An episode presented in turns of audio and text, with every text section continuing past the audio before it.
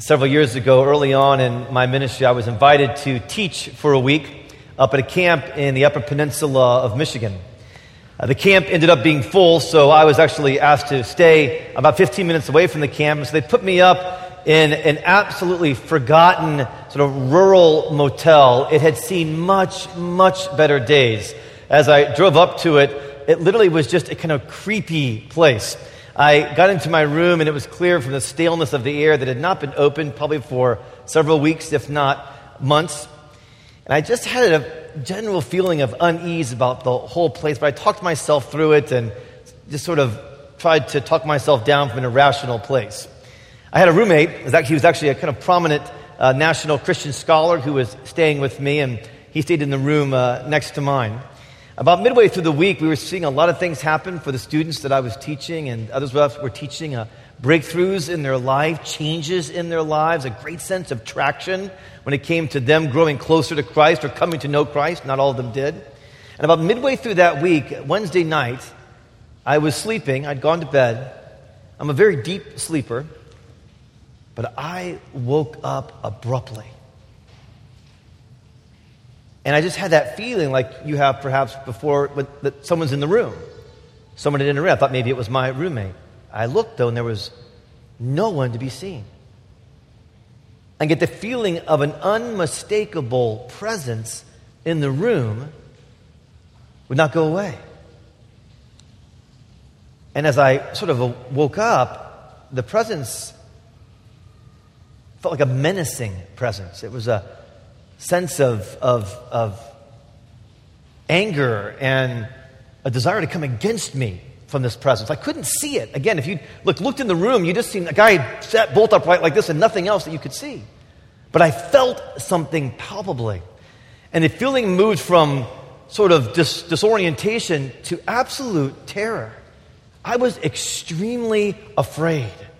I just felt terrified. I finally got my wits about me and I realized there's something unclean. There's, there's something demonic in this room right now.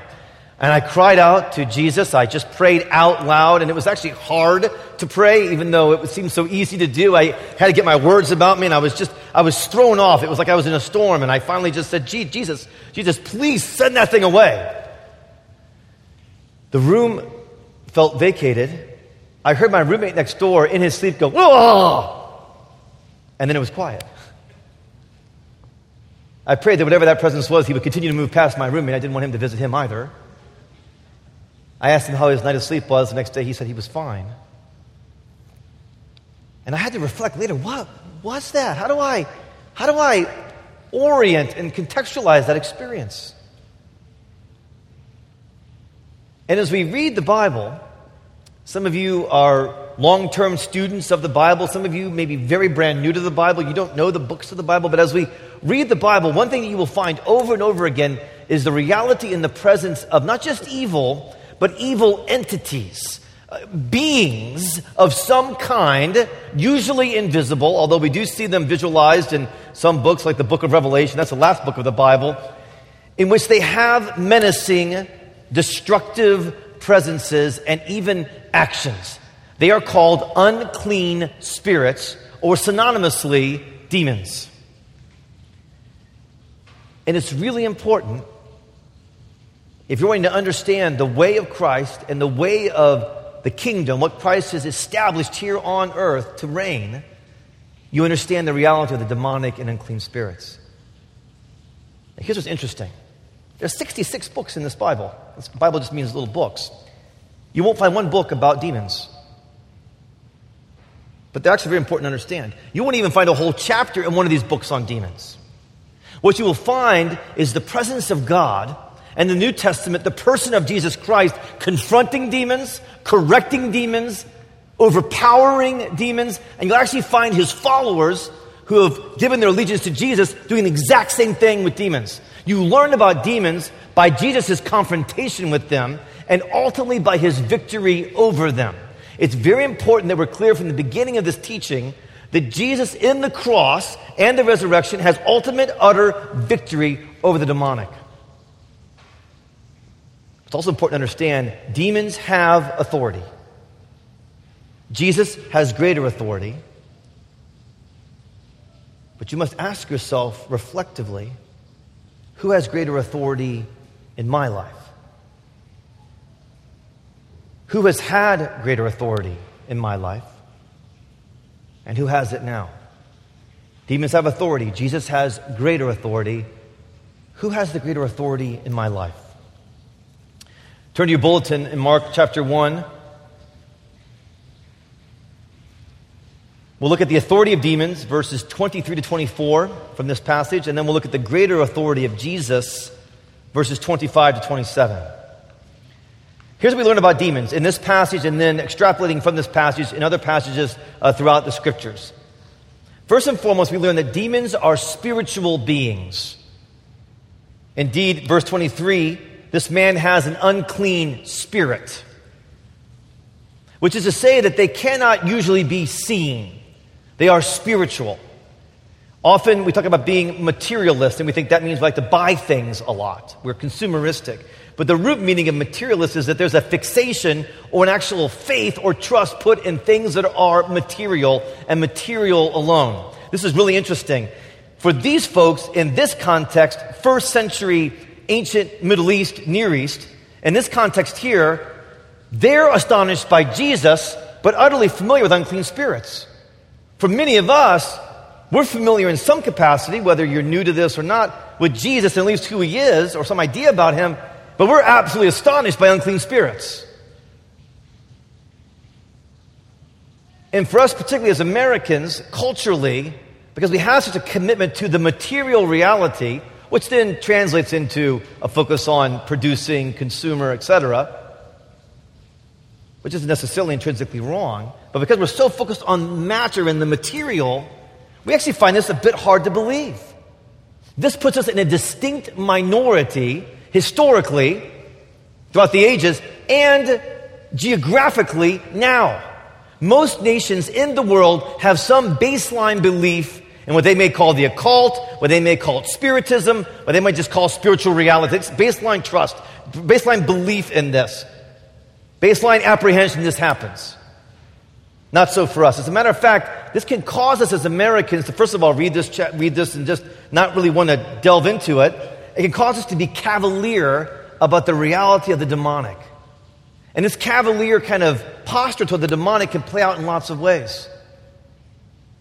We may listen to music that exalts in some way or romanticizes or plays kind of, kind of, kind of playful with the reality of the demonic. We may watch movies in which the demonic is depicted and find it interesting or thrilling as opposed to rightly disturbing, and that which Christians who live under the reign and the authority of Jesus would never want to expose themselves to.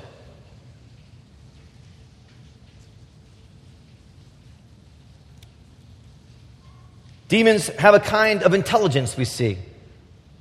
They know that Jesus is from Nazareth. They know that that's his hometown. They know his name, Jesus. As a matter of fact, their intelligence extends to some apprehension of theological realities. They rightly call him the Holy One of God. In just a few verses, Mark will say the demons knew him. They don't just know Jesus, they'll know other followers of Jesus. As a matter of fact, there's a follower named Paul, one of the key leaders and teachers of the early Christian church, and Paul will be in a confrontation with the demonic, and they'll say, We know Jesus and we know Paul. We know your name, we know who you are. Demons can cause physical symptoms. We see that the scriptures teach that there were those who were crippled because of a demon. There were those who were blind because of a demon. Those who could not speak. They were dumb because of a demon. The scriptures do not teach that everyone who has those physical maladies has a demon. But they do teach that those can be caused by demonic presences.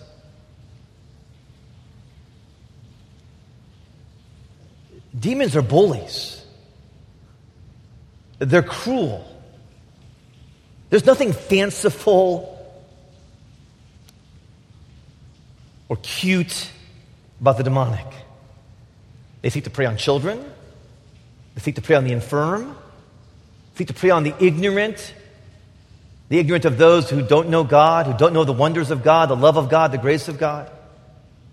They seek our destruction. They cannot have ultimate control over a human person. They cannot ultimately control the will of a man or a woman, but they can have profound influence in varying degrees. And they must be understood at the level in which the scriptures give us understanding. They must be engaged in the right ways through Jesus and by Jesus. They must not be ignored. Demons, we see, can connect to people. Paul, again, the teacher I mentioned in 1 Corinthians chapter 10, says to the people he's writing to, it's a church in Corinth, he says to them, I don't want you to have communion, participation, close relationship with demons. I don't want you to have that, which of course presupposes one can have that. And very likely in that church, there were those who did have that, and Paul had seen that. The Christian thinker of, of 20th, 21st century, Leanne Payne, who's done a lot of writing on this. And she breaks this demonic connection to persons into three, I think, very helpful arenas. The first is demonic oppression. Paul, again, describes this in a book called Ephesians, where he says that we wrestle against spiritual forces of evil. That's oppression. The idea of oppression is that something coming from the outside, staying on the outside of your heart, your mind, your personhood, your body, but they're pushing against you. You're wrestling against spiritual forces of wickedness. Oppression happens consistently and constantly to followers of Christ. Many times, the follower of Christ not knowing what it is that's happening to them. What does oppression feel like, or what does it look like? Well, it can look like many things. It often looks like a distraction.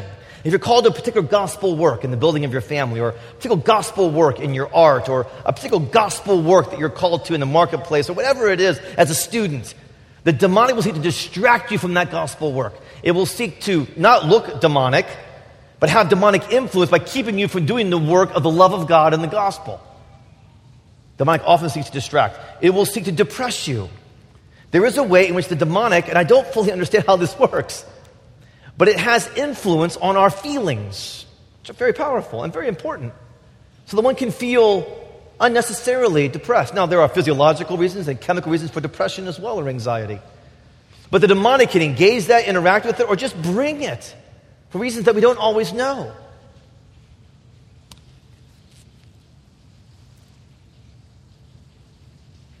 The demonic can disorient. That's the experience I had that night when I woke up. You're, you're disoriented. You're, you're, you're, you're lost. You don't have your physical or spiritual, emotional bearings. You just feel swept up. The demonic can actually influence our dreaming. Remember, demons are bullies. When are you very prone and vulnerable? When you're sleeping. And the demonic has the ability to somehow influence our dreams. We can have demonic influenced dreams dreams of terror, dreams of, of, fear, dreams of anxiety, dreams of horrible things happening, graphic images, particularly if we have exposed ourselves to graphic movies, graphic websites, graphic novels, whether it's pornographic or violent graphic, or even relationally inappropriately graphic. Demons can stir those images up. They can, they can come to us when we're sleeping and prone.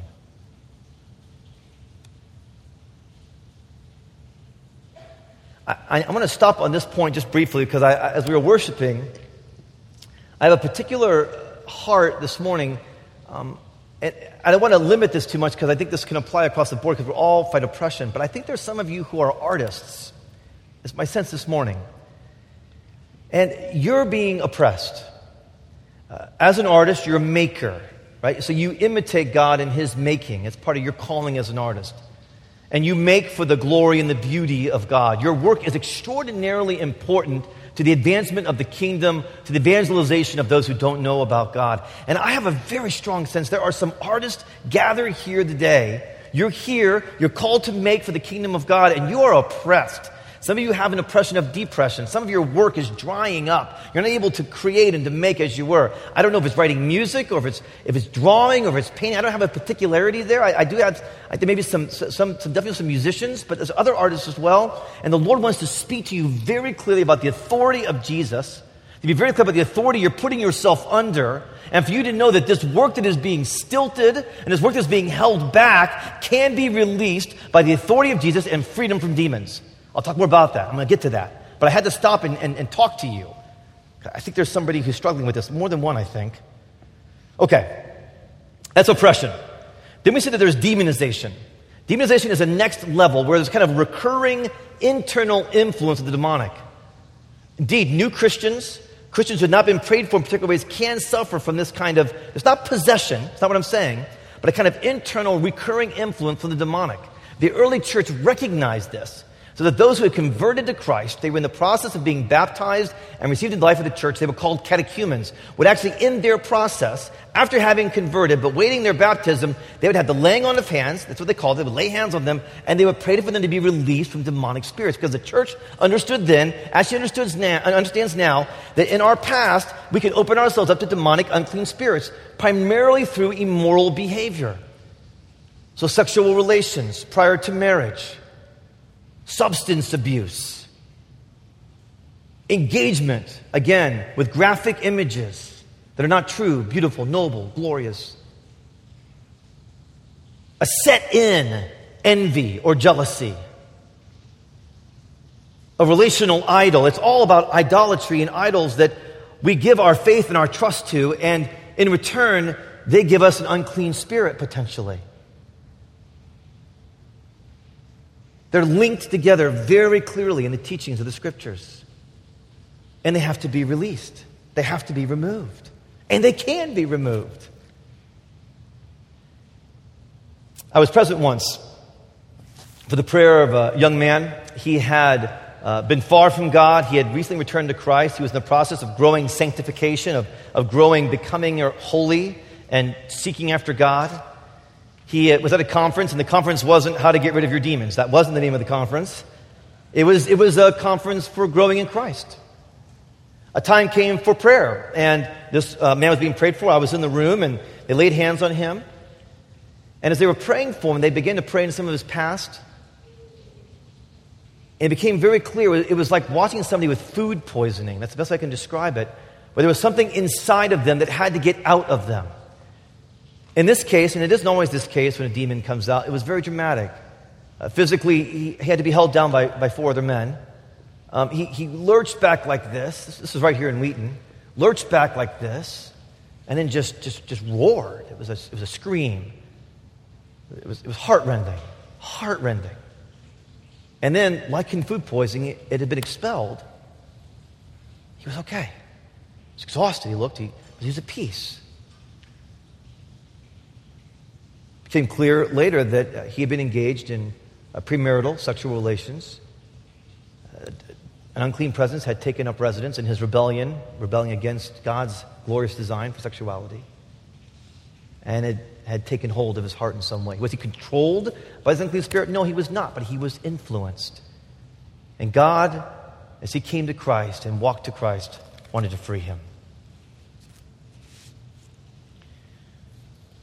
Finally, there is possession. And I think that's what we have in chapter 1 of Mark. Uh, this man is possessed. Uh, this man has not known Jesus. Jesus is just being revealed here on earth. Possession can happen for one who's not known Christ, where there could be a, a full sort of exertion and control of the person. Not utter, and we'll see this in his case, but a profound control of the personality. The demon speaks through the person, demon can act through the person, bring a crippling again, a blindness, whatever it might be, a convulsing. This man is clearly possessed. And what we see is the demons ultimately are threatened by Jesus. They ask Jesus, I know, or they say, I know who you are, the Holy One of God. To which Jesus would rightly say, Yes. But before that, they've asked him, Have you come to destroy us? And Jesus' answer is yes. I've come to destroy you. Yes. You will no longer have power like you've had before. See, they knew as we don't understand the authority of Jesus. They knew he was the Holy One of God. But their knowing, their intelligence was profoundly limited. What they could not know, what they did not know, is what we can know with utter and sparkling clarity that the Holy One of God had come to earth to give up himself. That the Holy One of God actually wanted to share his holiness rather than condemn the creatures who were unholy, that is humanity, that is to say that we are in sin, that he wanted to share his holiness so much so that he would go to the cross and die in the absolute center of the gospel, the good news of God for us. They didn't know that. They couldn't understand that. These demons, which are small and cramped and cruel and bullying, couldn't understand a God who was holy and yet absolutely ready to wholly give himself to humanity. That they did not get. And that they misunderstood. And that was their peril and their downfall. It was then and it is now. For the cross of Jesus Christ has absolutely overcome the enemy. Yes, we're very clear at the cross. Have you studied this at all? That Jesus is substituted for sinful humanity. That's true. We're also very clear that he has sacrificed for us like a lamb upon the altar. That is absolutely true. But what seems to be the most profound driving truth of the New Testament and the early writers is that he is victorious over the enemy. He has absolute victory. Augustine, early church thinker, fourth century, puts it this way. He says the cross was like a mousetrap, and Jesus' death was like the bait. And Augustine says the devil rejoiced over the death of Jesus. And by rejoicing over it, he came close and snap! The cross of Jesus Christ and the resurrection of Christ broke his neck like a mouse's neck in a mousetrap. Enjoy that image. It's a really good image. You see what he's saying? He's saying that the devil's a mouse. He's a rodent. And his demons, minor rodents behind him. And his intelligence is so limited that he thinks that at our greatest moment is his greatest moment. That at God's weakest moment is actually God's strongest moment. I give the Holy One of Israel, yes, I am. Have you come to destroy us? Yes, I have. Yes, I have. Cross is like a great and cosmic mousetrap that wins for us the victory. From oppression, from demonization, yes, from those who are possessed. Okay, so if you're listening, you're going, oh, oh, oh, oh there's still a lot of demonic things happening, aren't there, Stuart? I mean, there's a lot of evil happening. How does that work if Jesus has ultimate, complete authority? Is Jesus' authority limited? No. Is it circumspect? No. But Jesus has given us the choice as to under whose authority we will live. So if you give the demonic authority, it will take it. And if you ask the demonic to leave, it has to leave in the name of Jesus. Look, look, this man's possessed. He's not just oppressed, he's not just demonized, he's possessed. But look at verse 23, which actually has the gospel in it. And immediately there was in the synagogue a man do you see that the will has not been utterly obliterated? There's still enough in that man, somehow or some way. Mark doesn't tell us, I wish he did, to find his way to the synagogue. He found his way to the Holy One of Israel. He found his way to Jesus. He had heard of him. This is when he teaches with an authority, not like the scribes and the Pharisees. He knew something about him. We don't know if he crawled his way there. We don't know if he ran his way there. We don't know what he looked like when he got there. But he got into the presence of Jesus. He chose his way into the presence of Jesus. And once he made it there, do you see how Jesus acts so quickly to free him from these bullying and destructive realities? We can choose our way there in Jesus and by his power and under his authority. But outside of his authority, oh, the perils spiritually. Kath and I received a phone call from someone, one of your brothers here. I'll call him Robert, that wasn't his name.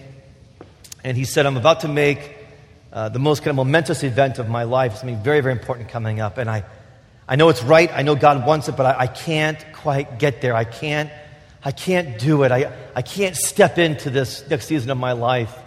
So would you just, would you pray for me? And we had a long relationship with him. We said, of course we will. So he's going to come over to the house the night before Catherine had been in prayer, and she felt like the Lord said to her, um, There's a demon. He's got a demonic influence that's keeping him from this next step. So when he got there, what we didn't say was, you know, before we even get started, we think you have a demon.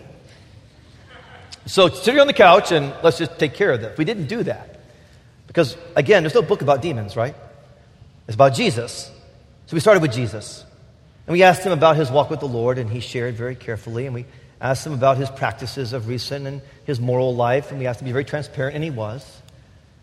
And then we laid hands on him. And you never, ever, as Christians, going about the work of the gospel that you're all called to do, ever want to underestimate the power of laying hands on someone in the name of Jesus.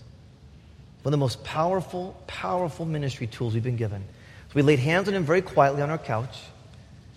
We asked the Lord to come and be present. We didn't do anything that anyone here could not do who knows Jesus. And as he prayed, he became clear. It's like there's something in me. It's like there's something preventing me. Well, because Catherine had a, a clarity prior to this, we were ready for that. And we began to pray for him that whatever this something was would, would emerge, that we would get clearer. And through a, an hour or so of prayer, and I won't go into all the details, it became very clear there had been a demonic presence that had actually come upon him as a child, a very young child. We were able to identify this presence. He, in the name of Jesus, commanded this presence to leave his heart, his influence, his mind. We supported that in prayer. And this was very quiet. He, he did arch back a little bit, and, and then there was just a release. That unclean spirit was gone. He was profoundly freed. He hasn't been the same since that prayer time. Catherine was reflecting on it afterwards, and she made a really insightful point. She just said, You know, he had been working with the Lord, uh, spiritual disciplines of prayer and fasting and Bible reading for a couple of years, really seeking God's heart profoundly. He had chosen the authority of Jesus, he had prepared himself for that life changing moment.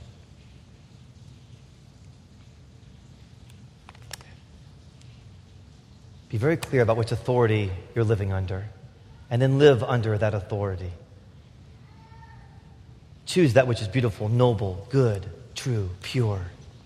Embrace it. Choose what authority you're living under. If you're being oppressed right now, then receive the laying on of hands. We have prayer ministers. That's what we do. This is the laying on of hands on Sundays, on the sides. Throughout the week, you can have someone pray for you here at Resurrection. The laying on of hands. If you're being oppressed, dreams, disorientation, depression, whatever it might be, have someone lay hands on you and pray for you, whatever pressure might be there. If you think, because of past decisions that you've made, that you might have a kind of internal influence of the demonic, we, we can pray for you on that. You don't have to live with that. And we'd love to. You can reach out to a prayer minister here, reach out to Deacon Val, and be assured that yes, Jesus is the Holy One of God. And yes, He's come to destroy the demonic. In the name of the Father, and the Son, and the Holy Spirit. Amen.